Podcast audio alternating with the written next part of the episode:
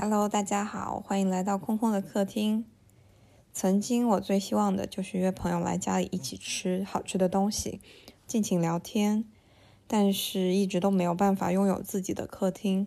即便现在有了，也因为各种各样的原因和朋友们散落各地，大家的工作也都越来越忙。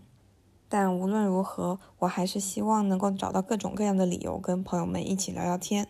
于是第一期我就找了 Moni 和 UFO。跟我一起聊一聊。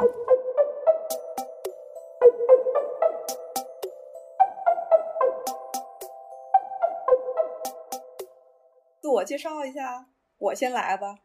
我叫空空，三十出头一女的，住在北京。大家好，我是 Moni，呃，我现在在上海。大家好，我是 UFO，现在目前暂时在上海。之后笑，待会儿再说吧。一个悬念。那就介绍一下目前。就是大家所处的情况，因为我这边是，其实我们之前小区就是临时封控了大概两周的时间，嗯，现在处于一个解封的状态，就是领着那个出入证还是可以做完核酸有四十八小时的证明就可以爱去哪儿去哪儿，但是如果没有那四十八小时核酸，就哪哪都进不去。然后我说一下我这边，我这边从呃我清楚的非常记忆深刻的。确定的第一天开始是三月十六号，也就是说，迄今为止到现在是两个多月，两个将近两个半月的时间，一直在隔离。但是我们其实我住的这栋楼从来都没有过阳性的病人出现，但依旧是依旧是管管理方法都是一样的，就是不让出门。到后来勉强能让你自己倒个垃圾，然后拿一个买的菜，然后能。小区附近大概几百米就走一走，走一走，别的地方不能去，去了也没有没有用，因为没有任何地方是开门的。然后最近的话，情况反而不好了，因为半个月前吧，大概我们小区因为从来没有过阳性病人，大家心情相对没有那么紧张，都是有一些老老年人会去附近的菜场买菜，就是至少还是能够自由出入的。但是自从前两天发了通行证之后呢，我们一周就 只能出去两次，从每天都可以出去变成了一周只能出去两次。鄙人从来没有见过通行证这张纸，就是我从来没有拿到手过。然后我们小区应该只发过超市的购物券那种证明可以进出的，但是你日常出门就是不可以。然后我大概是。三月十四号开始就居家办公，就不让去现场去办公室了。然后四月一号开始这边就封控嘛，就基本上真的就一直在封控。就即使我们是防范区，还是要按照封控的要求提级再提级管。嗯，那其实你们两个都将近两个月了诶。对，我两个半月了。你你是什么时候开始的，莫妮？我啊，我其实就三月下旬吧。哦，那差其实差差也不多，因为网格化管理是呃有先后顺序的。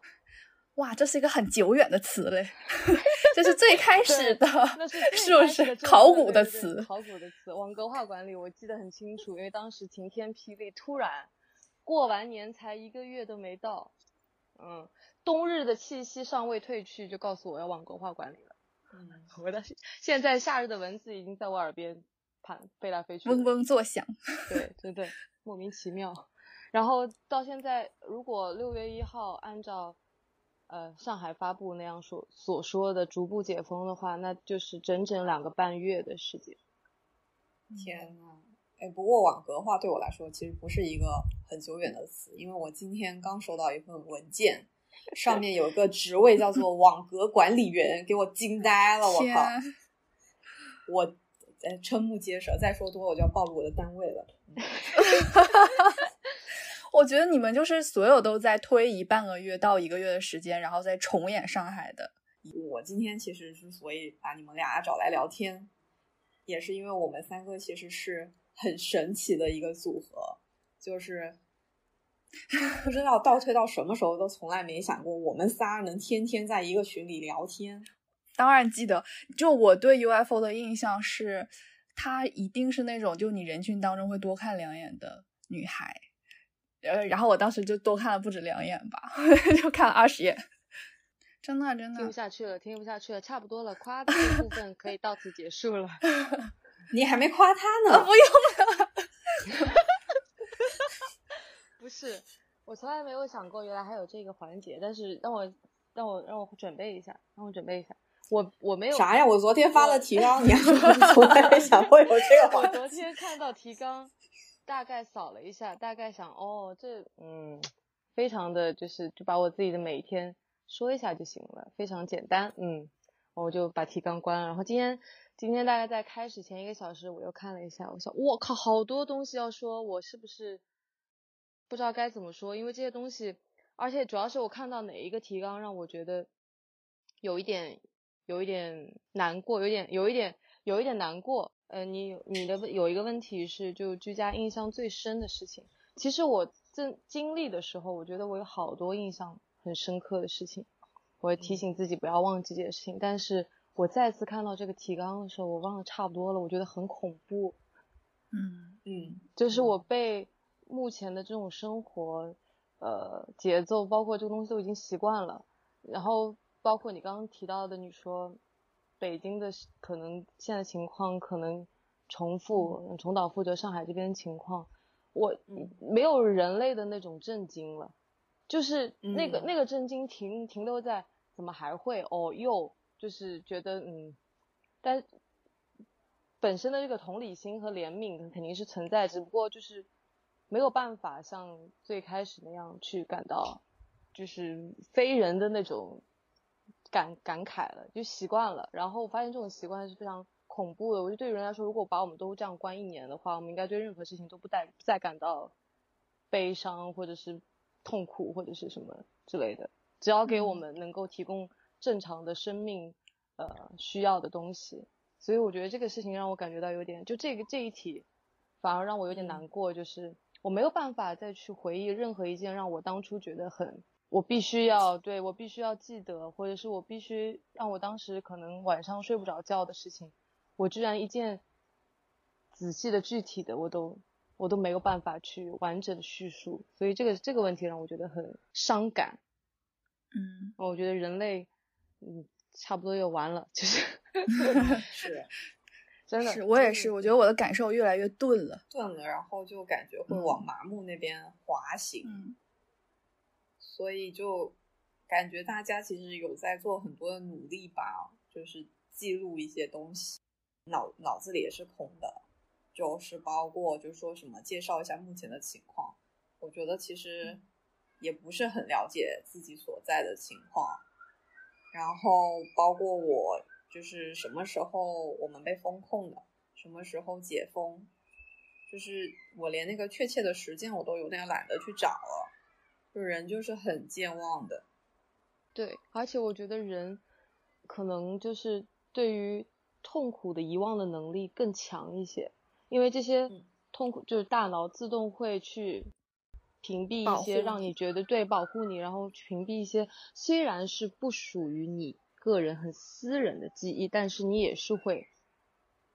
嗯，因为这这是影响到每一个人的，其实就是很大家对这种痛苦，其实是特别是上海的人，对于上海发生这个情况，北京的人对于北京发生情况都是近在咫尺，所以这个痛苦是非常直面的，所以大脑就会在接受的一瞬间非常痛苦之后就会保护起来，就会就选择性会遗忘这些较为痛苦的东西，留给你大概就是一个印象，一个粗略的概念，一个一些一些。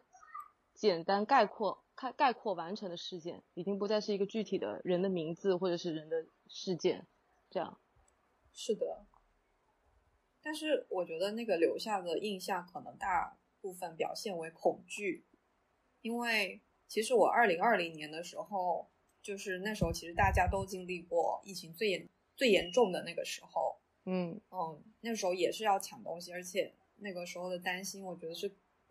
是还是跟现在比较不一样的，嗯，是从三月初刚好离开了上海，来到北京，所以我跟其他人比较不一样的是，我会很关注上海，即便我不在那里，因为我就是觉得只要我晚几天离开，我就会被困在那里，就是有一种非常侥幸，然后有一种关注的平行时空自己的那种感觉。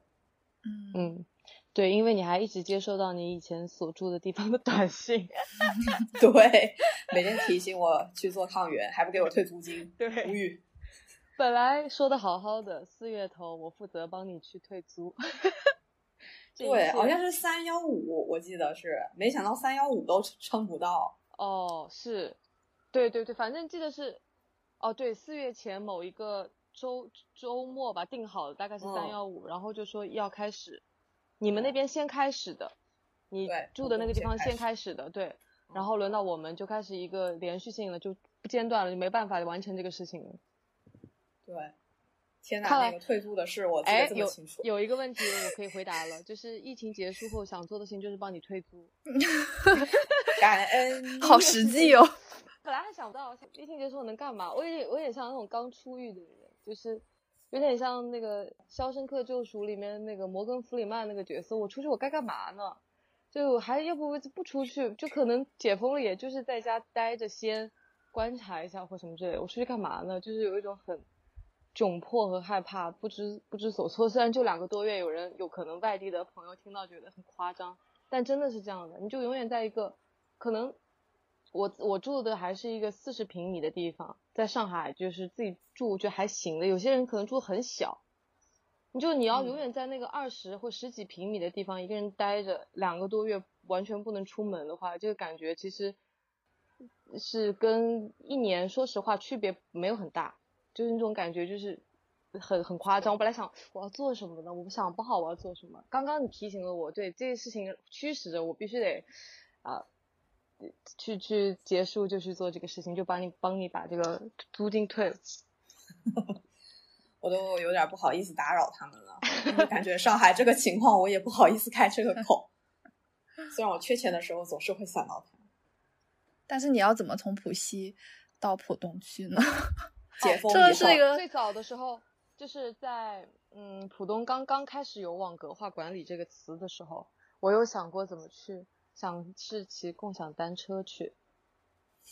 那因为那时候地铁已经开始关闭，准备要哦四月其实才关闭，但是那时候觉得为了安全还是出于什么心理，本来想骑车去，但是我忘了中间有个黄浦江，要 要坐轮渡，就要你要骑车到黄浦江坐轮渡，然后再骑车，呃，觉得这个路行程未免有点太深情了，就 太深情了，想那就干脆等结束这个事情结束再做吧，没想到也就结束不了，可能当时应该去做这个事情的，我觉得。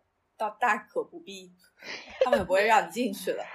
对，到那边就发现千辛万苦，汗如雨下，结果他说不好意思，请回我们这边，外人不能进，哈，请回哈。哈，我说别说两个月了，我就封了两周，而且我们的那个风控应该跟上海比起来很，就是不是那么严重呢。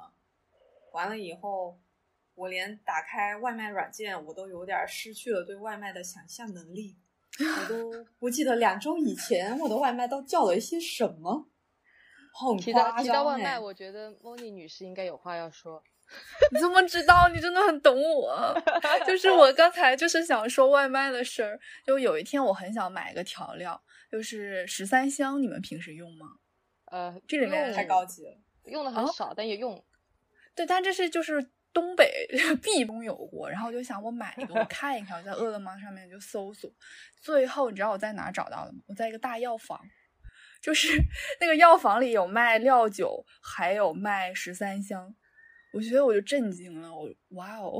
就是他后来那个，我看有一个博主是，就他在一个法餐厅里面就搜，结果里面有一个就是特别接地气儿的一个中国的什么什么什么辣子鸡，就类似这种，而且就是感觉外卖的起送费都很高，很多都是一两百，就这种。对，就是现在打开外卖已经有一些可以送了，但是都不是我们平常正常点的那种，它就是必须，比如说你，呃，是双人套餐，然后都给你绑定好，因为有些时候，就我有一次特别馋，其实我在隔离期间已经就是锻炼出来，已经、我从来我今天还在说，就是我从来没有这么长时间 没有吃过火锅和喝过奶茶。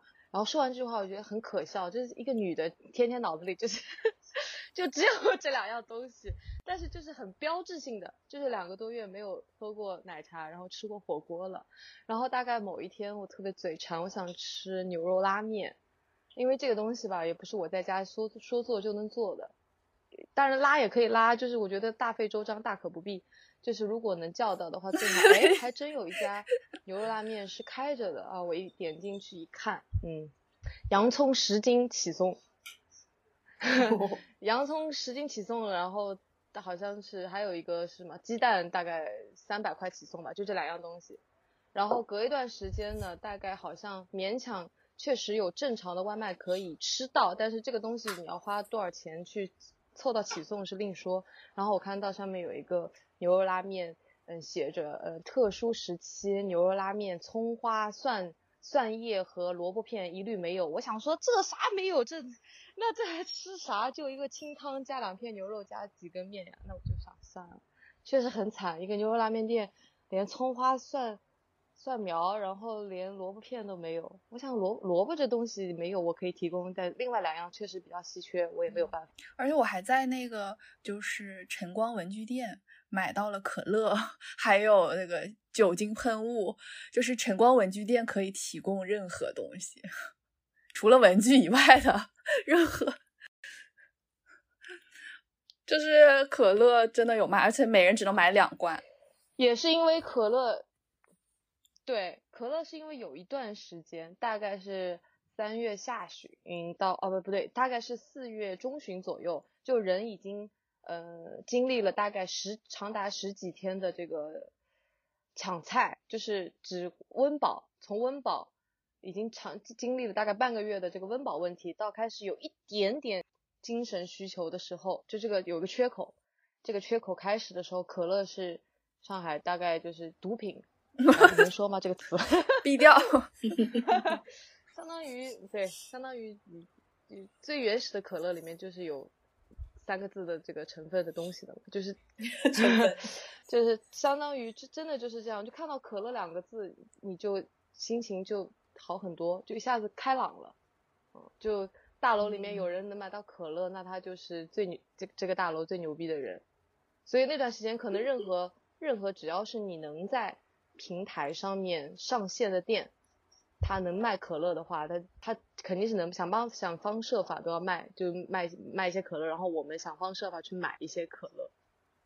括号可口，硬通货。现在是不稀奇了，嗯，中旬那段时间非常的高贵，所以我能理解晨光文具店大概可能这可能，我觉得这个晨光文具店每人限购两瓶，可能是他过年囤的货什么的。就自己家的年货。我我跟你讲，我最夸张是为了买那两瓶可乐，然后再凑起送费，我买了一堆有的没的什么红包，然后就是那个过年给人包红包的红包，然后就看正好看到有酒精，然后又买了那个喷雾，隔天又买了一点什么除了笔以外的文具，哎，后悔了，当时应该买一支笔的。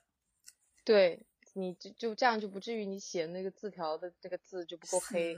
然后隔壁一个很可爱的奶奶还问我，因为平时我们会互相给东西嘛。然后那天她来给我送东西的时候，她就说：“小姑娘，你这门上写的什么呀？”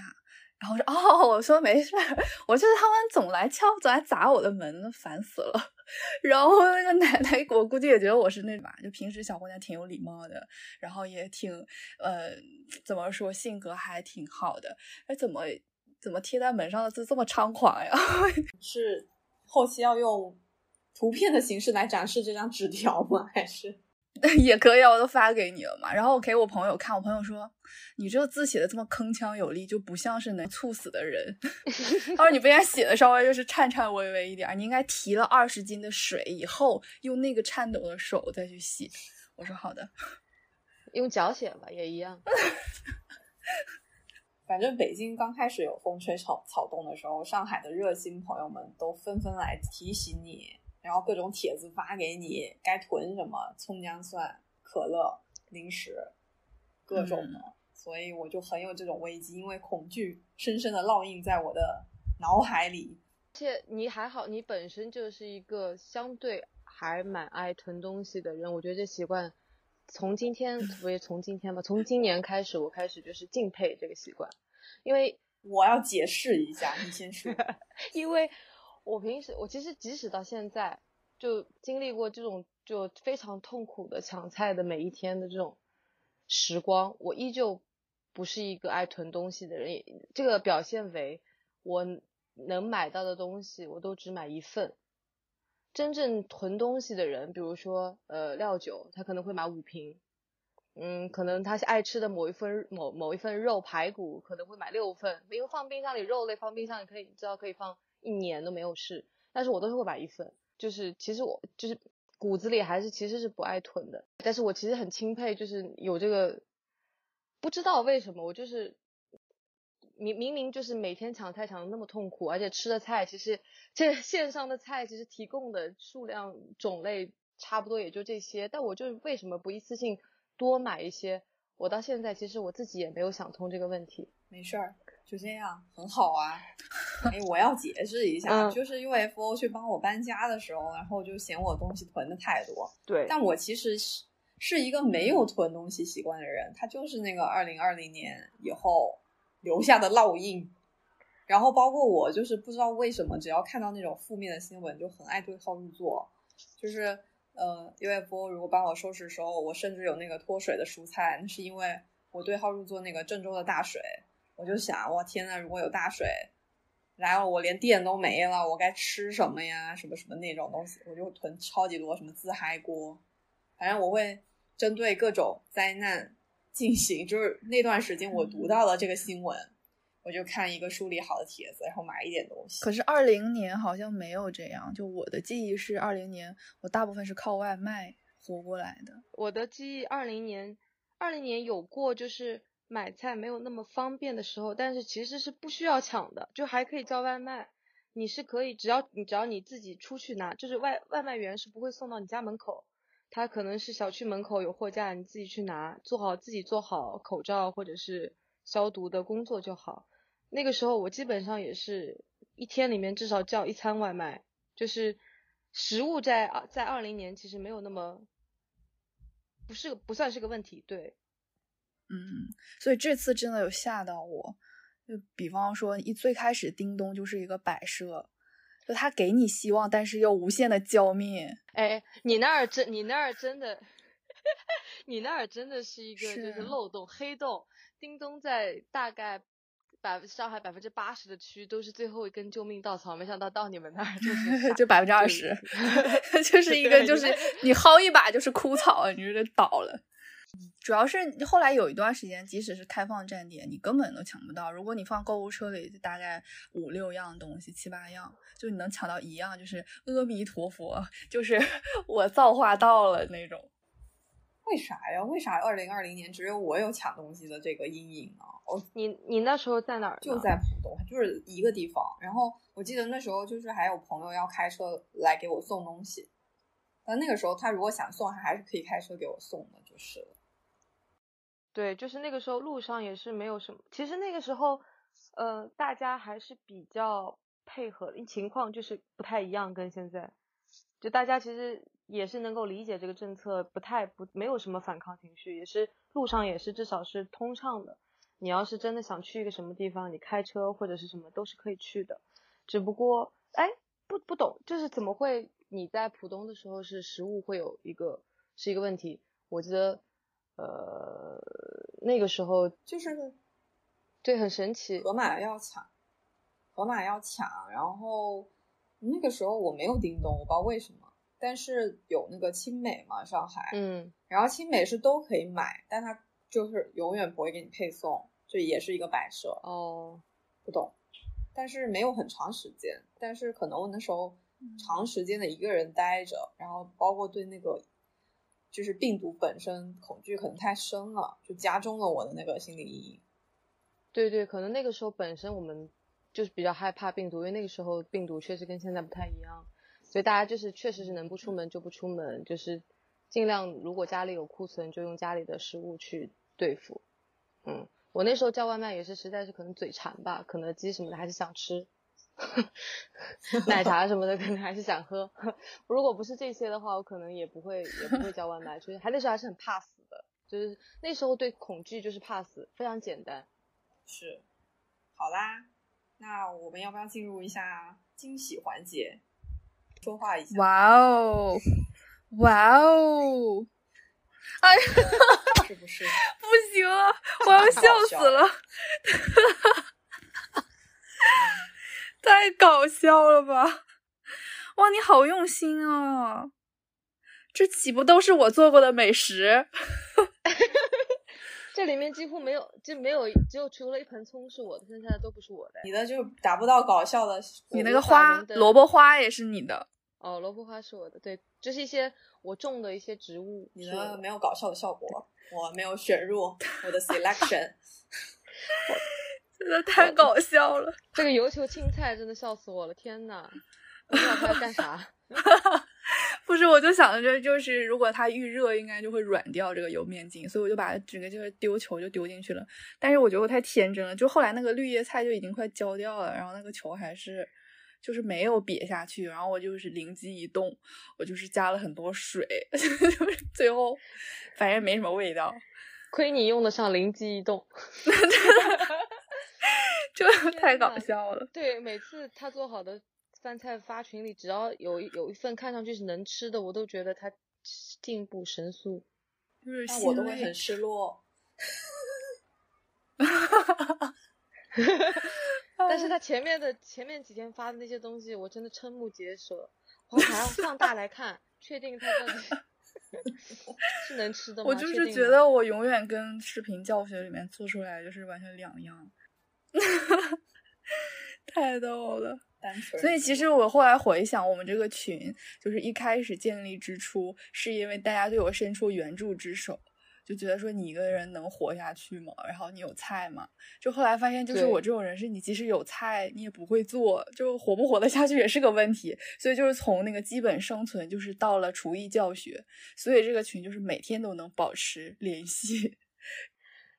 然后我就觉得要拜 UFO 为师。最开始的时候，我为啥没有问你？是因为我开始以为你两个人住，我想两个人，呃，无论如何，不管是两个人是否都会做饭，至少就是能够有交流，或者是有沟通，或者是有互相互帮互助的这么一个环节。没想到后来知道你是一个人，然后我就怕你没有吃的，然后赶紧让让那个空空问问你怎么样，还好吗？要不要给你弄点吃的？没想到。你吃的挺多的，其实就是只不过不是一些菜。对，对你太，就我觉得还是主要是对自己有一个准确的定位，知道自己可能在菜方面过不去，还可以拿一些零食来充饥。你那个零食角确实放到过年也是算是大户人家的这个存存储量。但是，一开始那些零食，就比如说在四月初的时候，大概只有二十分之一的储备量。就是我慢慢慢慢就是各种抢各种买，然后囤积到这种程度的。你有你有在吃吗？我怎么感觉你每天都，其实他们就是 摆设。少。对我就是看着他我就舒心，我就觉得就是日子有希望。也很少吃，没什么食欲。对，而且还有我突然想到，就是我的。情绪问题，就你深陷两个月的这种风控，你所有曾经过往痛苦的回忆好像都被勾回来，还是说我太悲观？就比方说，我情绪低落的时候，我就会想到我曾经最低落的时候，好像也有这样的感觉，然后我就会 double 难过。哦，你是这样的是吗？就是比如说你遇到一个类似的悲伤的情境，你会你会类比一个类以前经历过的情境，然后你会陷入 double 的悲伤。是哦，就是技能叠满，悲伤技能叠满的人，然后我不知道我怎么才能走出来。那你是你什么星座来着？巨蟹座。哦，巨蟹座。哦，原来是这样。我我不是，呃，我可我会前前半部分会跟你一样，就是我会比如说在某一个困难或者悲伤的情境发生的时候，我也会有类比，就是。将人生的某一段类似的经经验吧、记忆拿出来，然后呢，我就会想，哎，那段我都过了，这段我必过。乐观，这就是乐观的人啊！我是那种这样，嗯，你是哪种？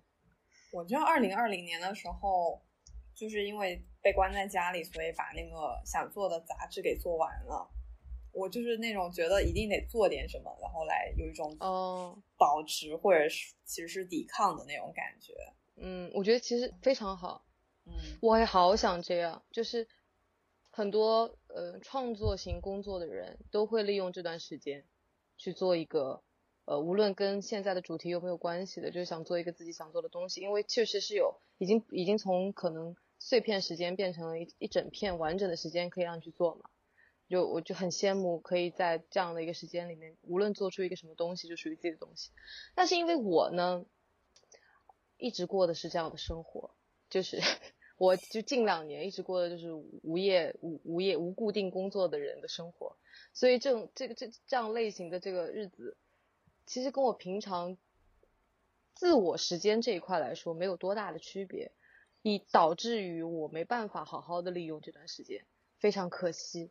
时间快过去了，我连最开始想要减肥的目标吧，我也放弃了。因为最开始三月的时候，我又想减肥，因为我上秤已经达到了我人生体重巅峰，然后我就觉得我天呐，我一直以为我我的体重就是因为人人只要保持正常的吃喝，就是比如说你一个人吃菜再多，大家只要保持这个吃喝量，他的体重是会有个记忆的，就一个人都会有一个人的记忆体重。我大概保持一个记忆体重已经十几年了，我一直以为我是不会再胖，当然也不会再瘦了，就是如果不是不努力的话。然后我大概买了，嗯，做了大概三四天的这种轻食，就是让人轻生的食物，没办法再没。然后后来隔离这个情况越来越严重了，我就发现我意识到，我如果再这样吃下去，我可能真的要轻生，不行。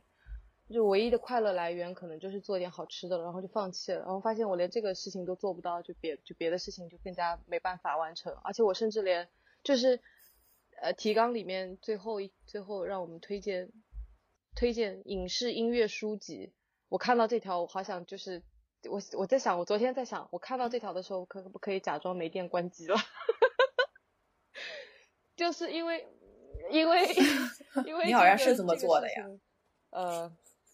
让我就有有就是就是因为这个事情让我反思，就明明有这么完整的时间，我怎么就是呃放弃了，就是连看书的时间都很少去看书了。然后影视影视和音乐当然是每天都有在接触，但是这个东西都是消遣用的，而不是为了某一种学习，嗯，不是为了某一种学习，或者不是为了某一种欣赏，或者是看一些就是确实是非常好的那种。能够让人沉浸式的去怎么样体验的那种东西，我都是消遣，所以我发现就是一点让我觉得非常，我觉得自己非常失败，就是 我没办法，我真的就是不会了，在这两个月，我感觉多多少少都能干出点什么来，啥就是我连就没办法，我觉得连这个时间都没有办法没没有办法利用，而且别人可能还有工作为借口，就是哎，我其实每天还是在家工作的啦，所以我没办法做这个事情，但是我没有。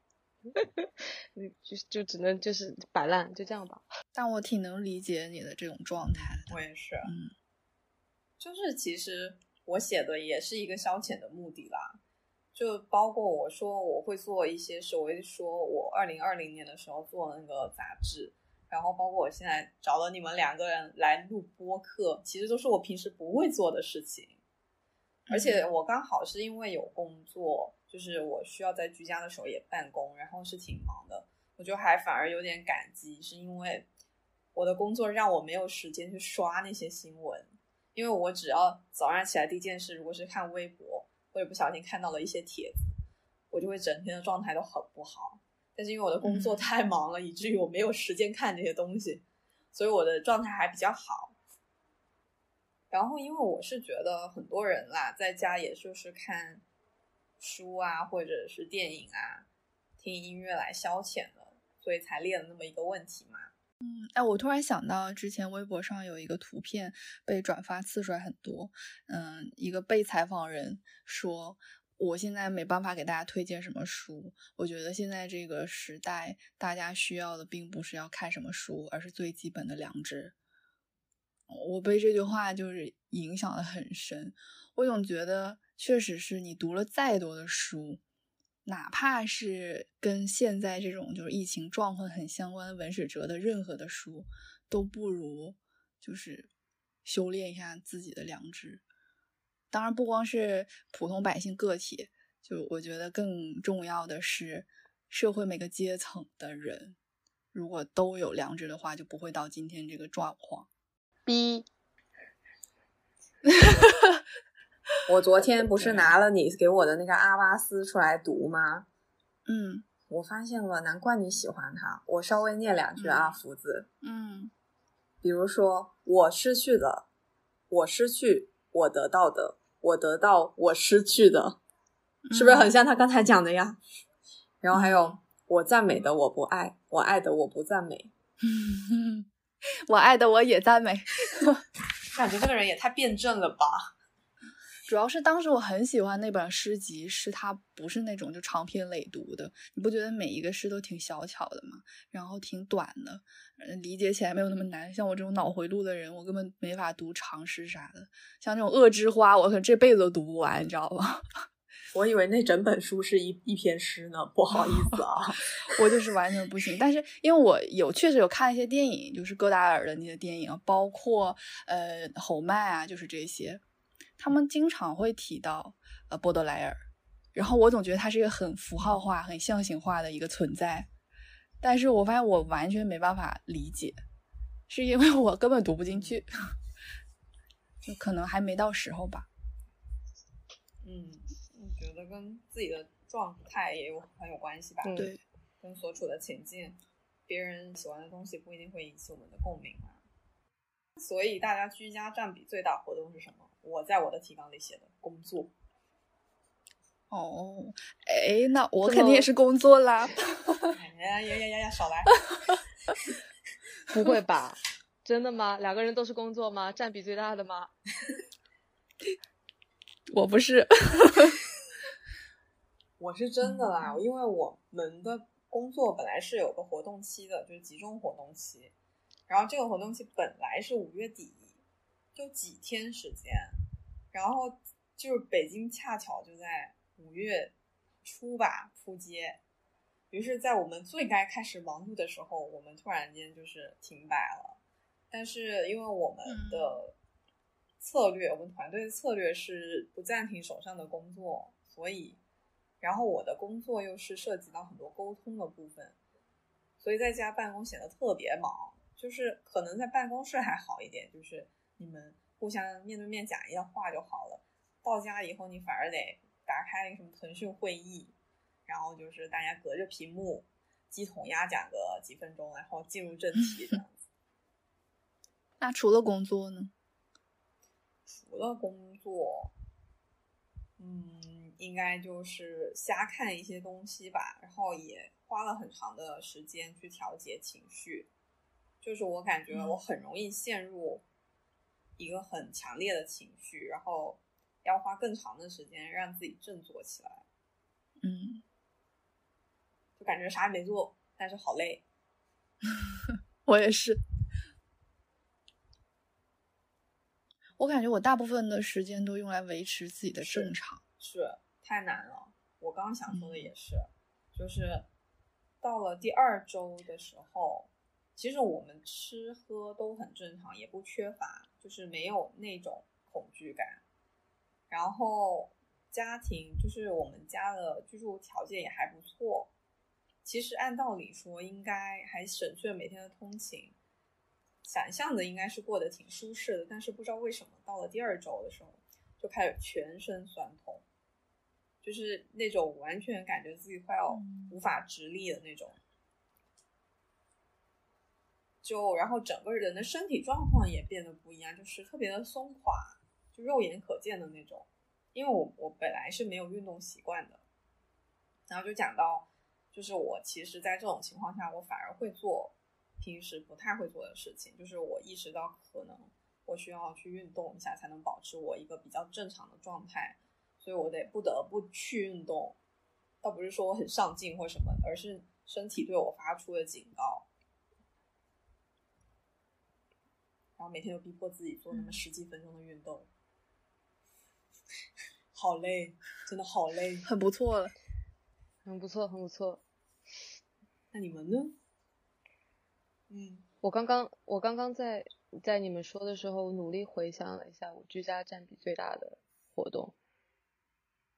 嗯，哎，也其实就是其实说到底，其实就是我就一个人类从来没有在这段时间，就特别是我吧，我就我没有从来没有在人生的某一个阶段如此的这么动物化过，就是非常定点定时的吃喝拉撒睡。嗯就是你你你在某一个情境下面，就你当你就是就像我之前说的，我没有去做到自己想做的一个事情，或者是我没有完成一个自己想弄的东西，anything 就是这种类似的。当我都摒弃到这些东西之后，我发现我就是非常接近动物，就是在这段时间里面就很动物化，就吃你从来没有过这么定点定时的，每天早上 五点多醒来。五点多，嗯，不，这甚至不用闹钟哦，就真的是自己醒来，醒来之后，呃，先去拉屎，真的，就先去拉屎，然后抢菜，抢菜，然后进行第二轮抢菜，因为第一轮可能抢不到，然后第一轮抢不到，你是无法入睡的，所以你必须得等等等到第二轮，就是六点到八点半这段时间，你必须刷手机或者是看一些东西，或者是任何，然后你必须得度过这两个小时，然后。高度集中的在那半小时里面买你选你想要的东西，然后开始奋斗战斗，然后准备早午餐，然后下午做一些零碎的事情之后，晚上吃饭，然后睡觉。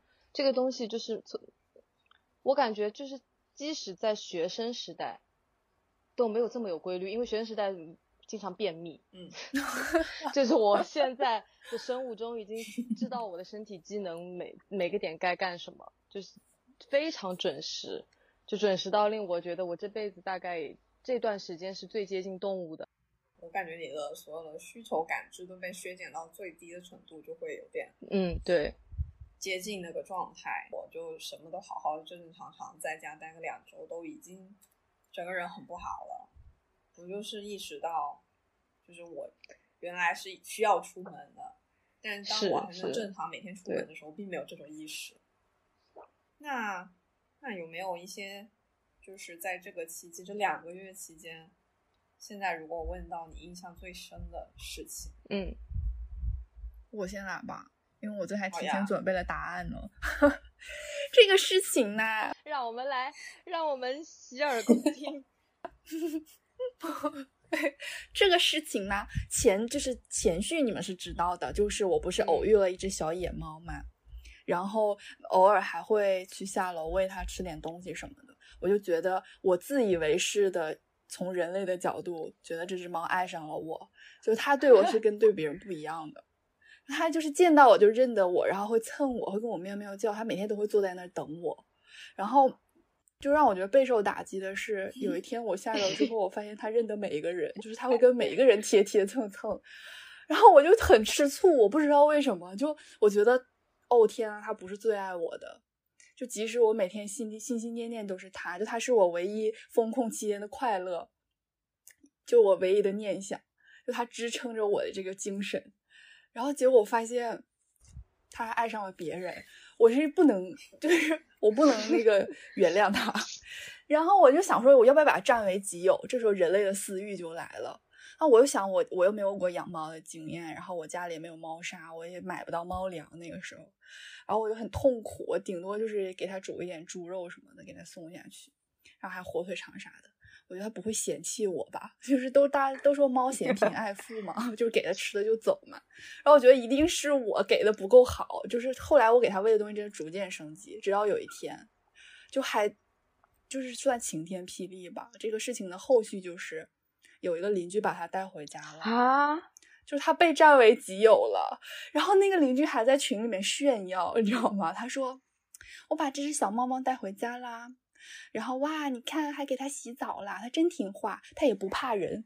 然后就在这个时候，你以为你上心程度到了百分之八十，然后群里大概有十到二十个人纷纷晒出了与猫的这个合照也好，视频也好，就是互动也好，然后你就啊，这只猫居然 居然，我想啊，算了。然后当下就觉得我祝福它，就像祝福前任一样。然后。但是你还会觉得，你再也没有什么动力了。就本来我天天就一个人，就没有个人跟我说话。我好不容易找到了一只小猫，结果小猫还被别人给掳走了，我再也没有探望它的权利了。然后我不是还水培那些东西吗？我想，那我跟植物发展一下感情吧。你们也知道，就是结局是生菜也死了，然后那个什么那个小青菜也干了，那个葱也枯萎了，我也没办法务农了，就觉得，呃，就是动物和植物跟我都没什么缘分，就是我印象最深刻的事情。Over。那我们因为 FO 呢？嗯，印象最深刻的事情其实是。嗯，我有个朋友在上海，呃，跟另一个人一起住，但是他们呢，只就是邻居只知道这户只住了一个人，这个事情能说吗？能说，反正是个朋友 啊。然后，呃，我的朋友呢，在这个居民群里面是以这个 A 和 B 住在一起，但是呢，邻居只知道 A 住在这个房子里，不知道 B。然后呢，B。参与了任何就居委通知啊、团购啊、任何邻里之间的互相帮助啊，所有的事情，然后 B 在线上完成的所有事情呢，都让 A 出面去做，也就是说 A 和 B 互相就是合成了一个人人人格啊，然后 A 有时候就是在线上说了一些话，或者是参加了一些团购，B 可能哦忘了 B 是参加团购的那个是吧？B B 有时候参加了一些团购，或者跟邻里说了一些什么话，A 是不知道的。然后 A 永远都是就是接受通知，并且出面去做苦力跑腿的这么一个人。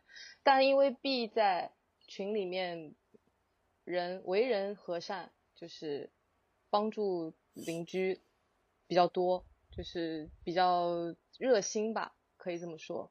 然后导致。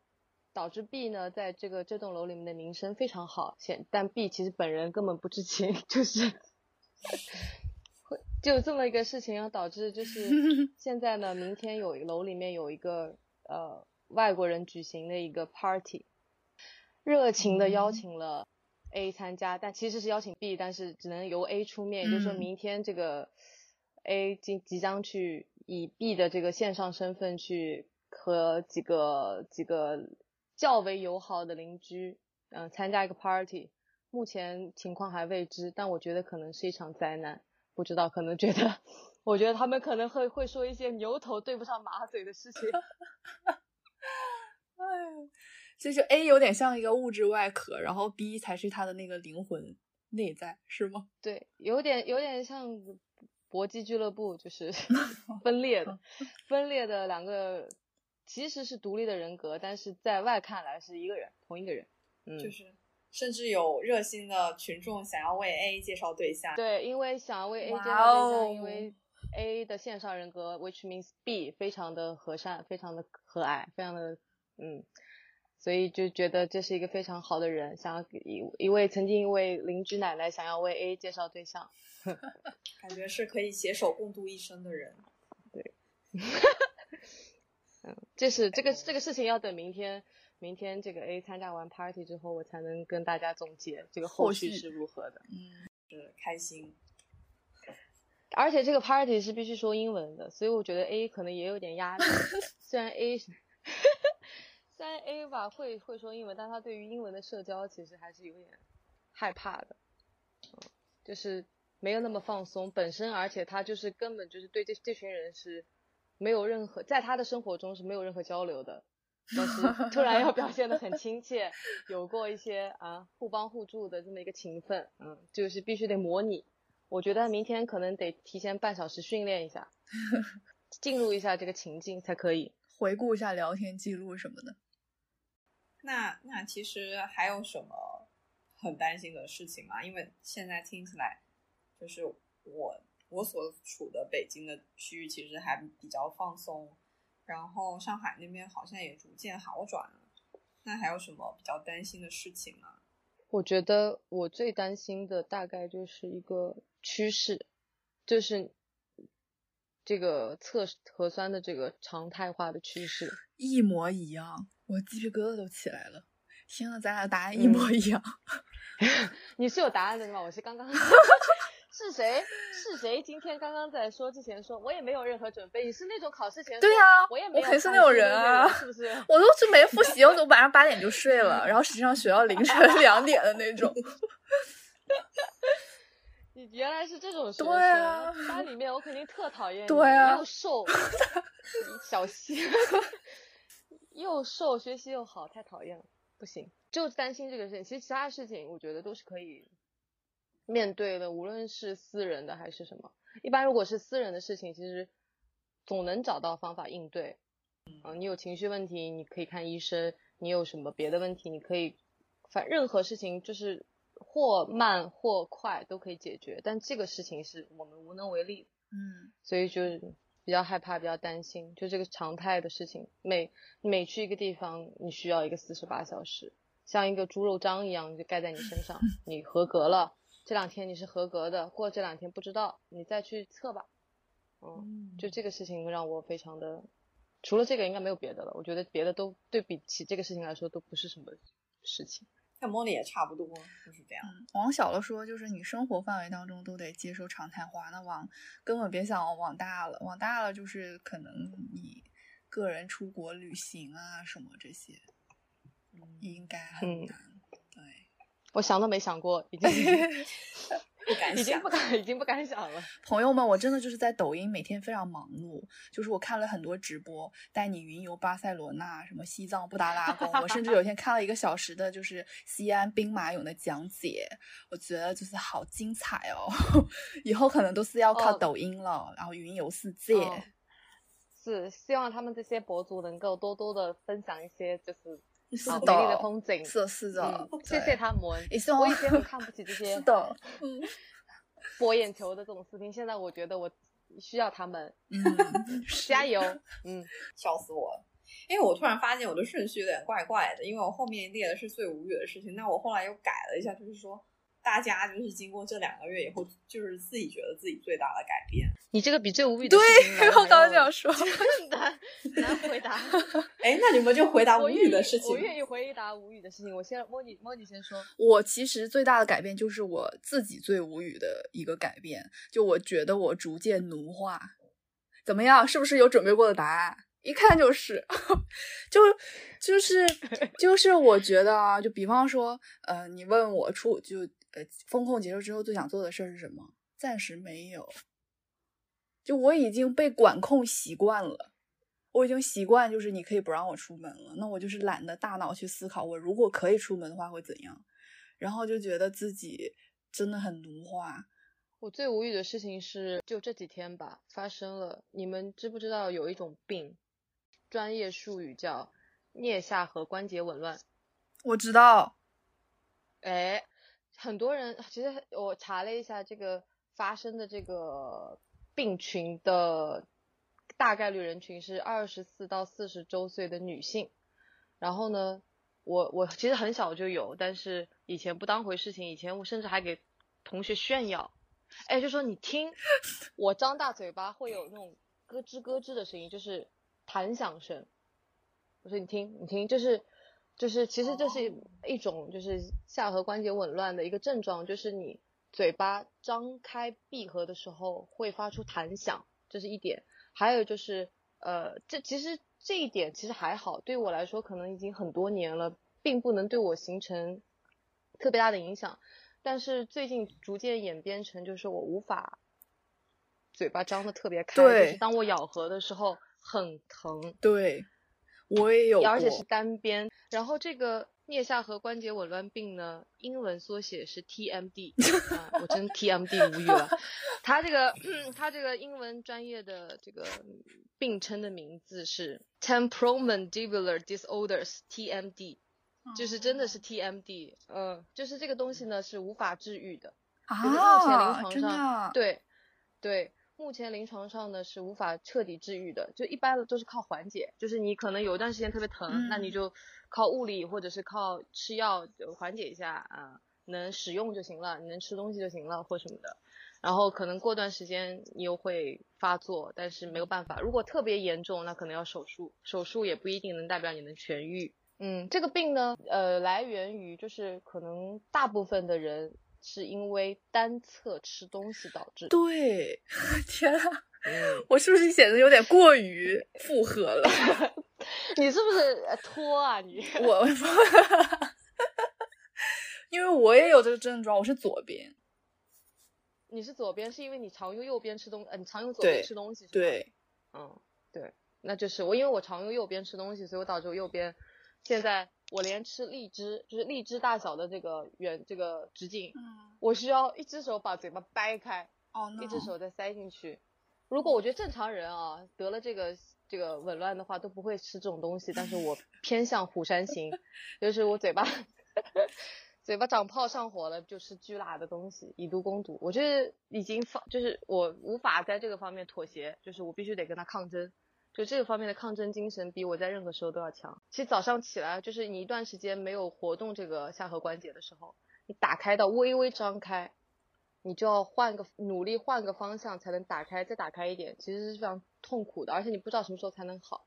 我现在目前是只能维持说话的这个张合的这个直径，就是嘴巴张开大概就一点点，大概嗯，我再大一点就不行了，很疼。那你好像很严重哎，我觉得，因为我我有时候就是那么一下，嗯，然后不一定什么角度就好了，它就是感觉又连上了，又就又能张嘴了，你嗯，你哦，嗯，这有有对你那个是比较轻微的，我确实确确确实也没有碰到过这么严重的时刻，已经好几天了。那你要不要试一试，就是改变咀嚼方向，你用左边试试这样。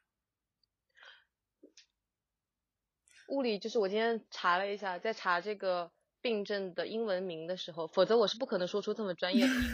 我刚想说谁没准 谁？最后一个学到半夜两点零二，一个学到半夜两点零五。我刚刚嗯，我刚刚在查的时候发现，它这物理治疗还哦就只只有嗯按摩，是不是按摩有用？真的就是只其实只是心理上安慰的，我觉得。要不就吃药，吃布洛芬可以缓解的，也是治标不治本，所以我觉得算了，就顺其自然吧。快点推荐那个书，英那个猫，你快点，我知道，我相信你，你曾经做了笔记的，十本书总有吧？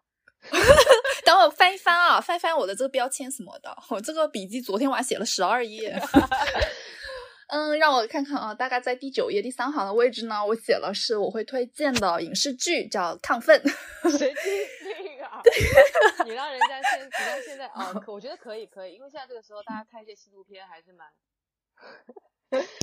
呃，就嗯就是怎么说？我觉得他让我见识到了青少年那个问题的谷底吧，就是超超乎了我的想象。就是尤其像我这种就是三好学生啊，哦就是我十八岁的时候就是在拼命高考，哎，就是我觉得他怎么讲呢？他他呃引发了我很多的思考。嗯包括一个人的这个对性别身份的一个认知，然后他嗯对于那个当代社会思考，因为很多第一人称描述的时候，他讲述了米国一嗯些当代社会的现状问题，其实我觉得也有一点至暗时刻吧。那我在现在这个阶段看，我好像反而更能理解。如果哪怕搁在几个月之前，我在看《亢奋》这个剧的时候，我都不会这么亢奋。嗯，嗯，然后不是那天半夜一两点，然后还在给你们发消息，就是查一堆有的没的。这是只是有，只是没人回。对，但是我知道福子有看这个剧啊。嗯，对我看完了，对一两点的时候我已经入睡，毕竟第二天五点要起来抢菜，我及生物钟就已经定好了，我此时正在深度睡眠中。啊，它它里面我觉得就是说了一些东西，让我觉得挺那个人格解放的吧，就是那种就 We all have secrets，就那谁他爸，嗯，呃，Nate 他爸那一集，我觉得哇，这也太好了吧！是，这是第二季拍的，对吧？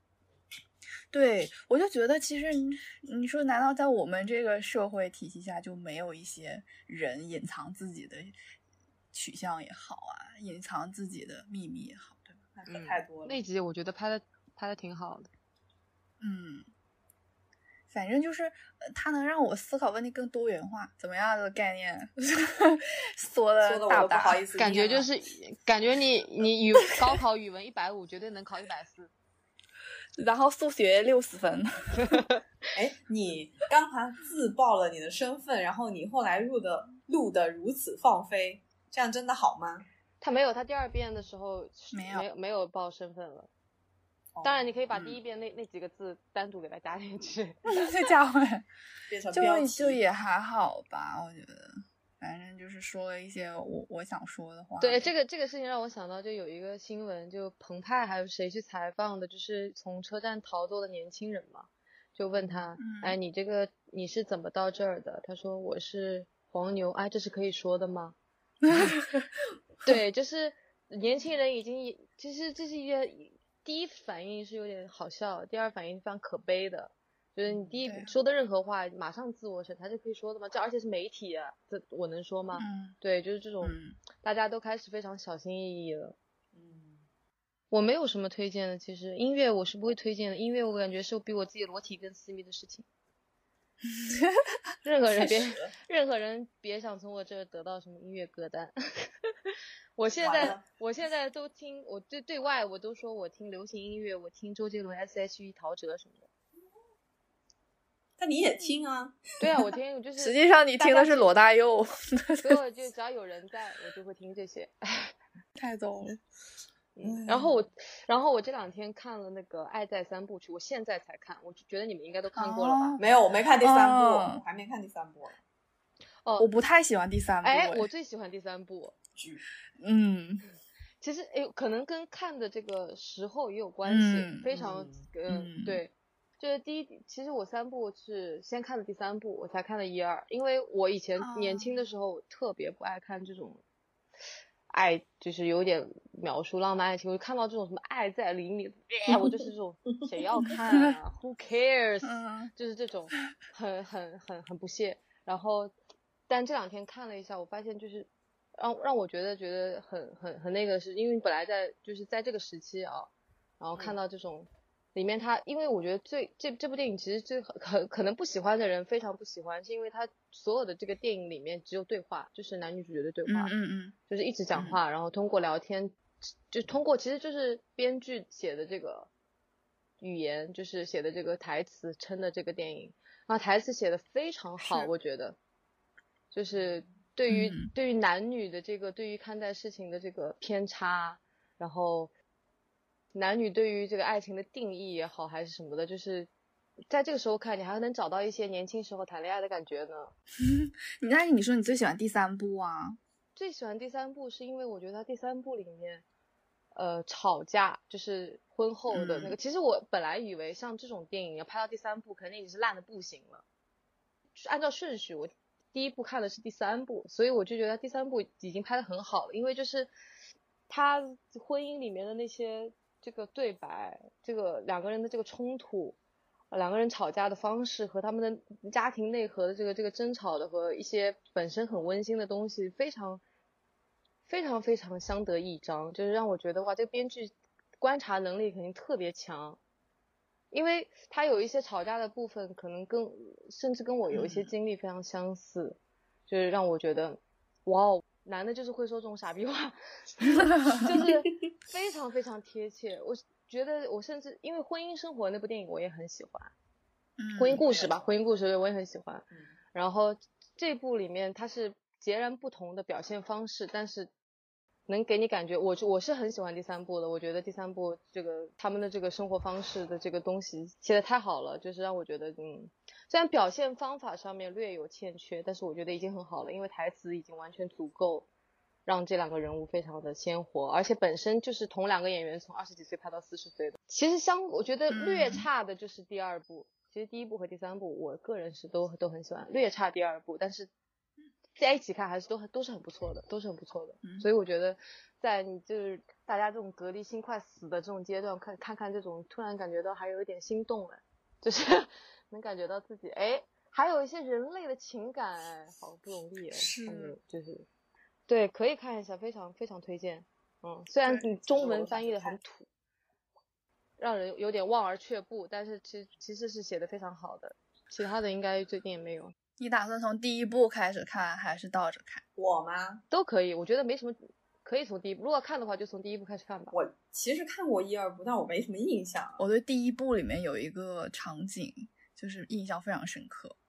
就他们两个去唱片店的时候，那时候还有一点暧昧，然后女的偷瞄男的，然后男的又偷瞄女的，又有点打时差的那种感觉。然后两个人又在一个很密闭的空间里，可是那个时候就觉得那才是爱情，就什么都没说破，但是两个人都挺靠近彼此的那种。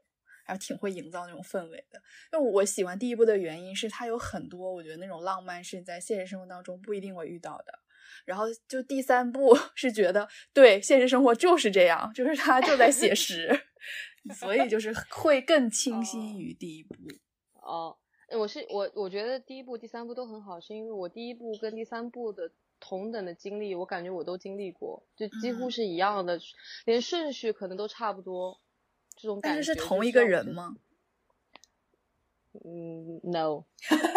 哦，嗯，我觉得最好不要是同一个人，那样那样就是会打破嘛。我觉得就是第一个人比较幸运，那他在你的记忆里应该还算是封存的挺好。没有，我跟没有，我跟每就是几乎就是几乎每每一个对象交往的初期，大概都像第一部那样有这么一个经历。嗯，所以我觉得，所以我所以我觉得在那个经历里面，他描写的就两个人的这个试探啊什么的，嗯，那些对话，那有话有些是没话找话，明显，嗯，就那种感觉非常真实，唤醒了我一些年少的时候的记忆。第三部就是有点有点有点近代了，就感觉这大概就成年人吵架的样子，但是吵的吵的蛮精彩的。让我不得不，就让我有时候会想运用一下这个女生说的这些句。这这两个主角都很厉害，因为你想，他长镜头，我感觉有的一个都好几分钟，五六分钟有的，他们都没停过，就台词功力特别强，所以就是你会觉得跟着他的节奏走，他没有一直在切来切去那个镜头，你不会觉得哦，暂停一下，回来再看。嗯，而且他的长镜头一点也没有刻意，就非常自然。万一他们演的时候，应该有一些自己的小动作啊什么的，应该都是自己自然的。本人的，而且我今天还查了一下，就他有在第二部说他们俩的星座是比较匹配，干嘛干嘛的。其实他们俩现实中的星座就是电影里面的他说的星座。哦，我已经忘了，是天蝎座和射手座。哦，嗯，某位某位女士听到了他的星座，为之一振。对，天蝎和天蝎和射手好像是真的吗？我觉得好像不知道哎，我没有什么天蝎的缘分。这个事情谁知道呢？哎呀，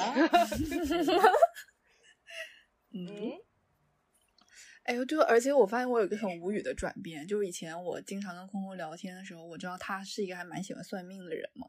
然后我说我这个人最大的自律就体现在我可以管住自己不去算命。我真的从小到大没有算命，就是顶多看一看星座运势，都就都很少很少的那种。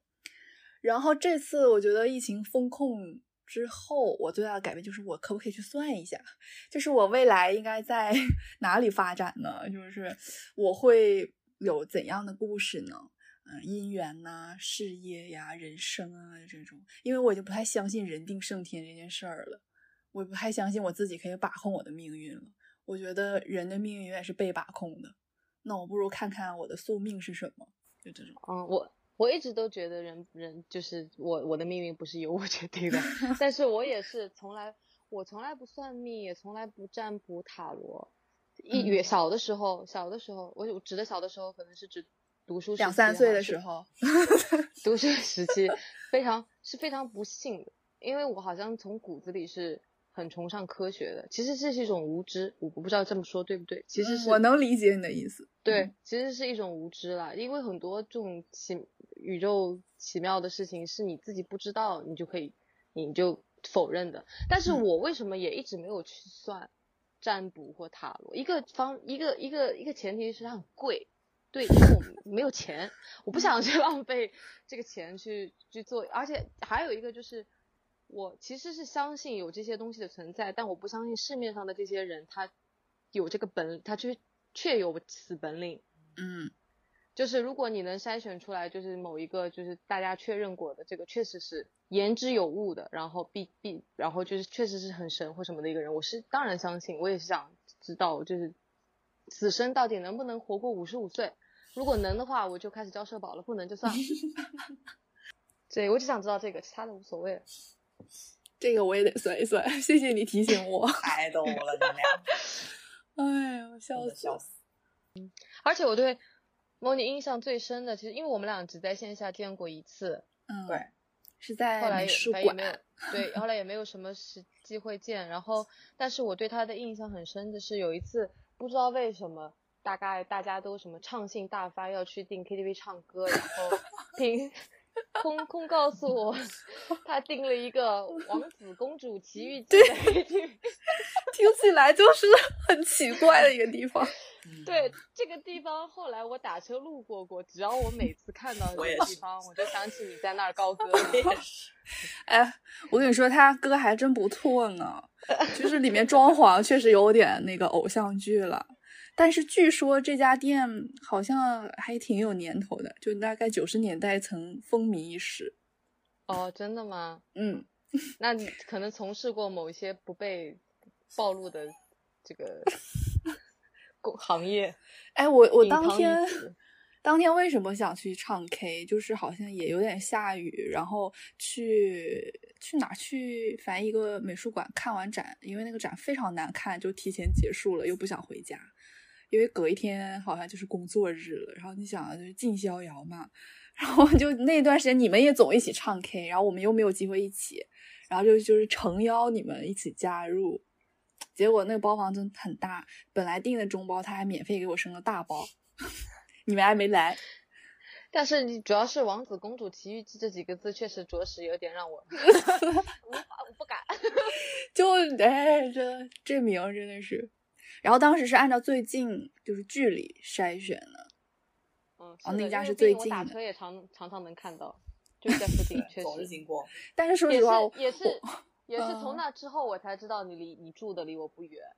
哦，嗯、我估计我搬家之前住的离你更近。我搬家之前住在呃你同同一个区，你住住在哪？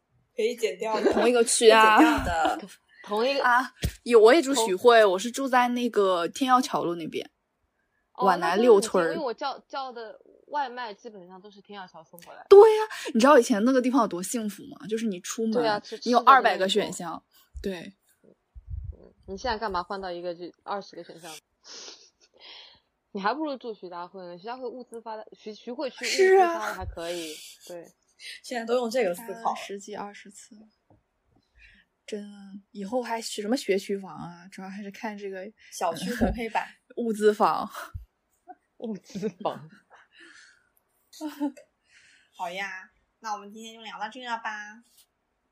哇，我们聊了这么久哎、嗯，我好像很久没有，我很久没有这么跟人聊聊这么久了。我之前还有点紧张，然后我还说，我说我这人的社恐真的是不止于线线下，线上还会有社恐。今天如果是不认识的人的话，我可能就是会是一个于谦的角色吧。哎，对，哎哎，对，哎哎，你俩太有的聊了哎。是是，哎，没没见没见没什么，没见过没见说过过，没听说过。对，没听说过。笑死我了！哎，我你们那儿老喜欢解你们那儿听郭德你们那儿听说解封了？哎，没哎，没听说过。啊，就用这个嘿结尾结尾吧。好的，好的，好的。嗯，那很感谢大家啦，今，天那就到这啦拜，拜，拜拜，拜拜拜拜拜嗯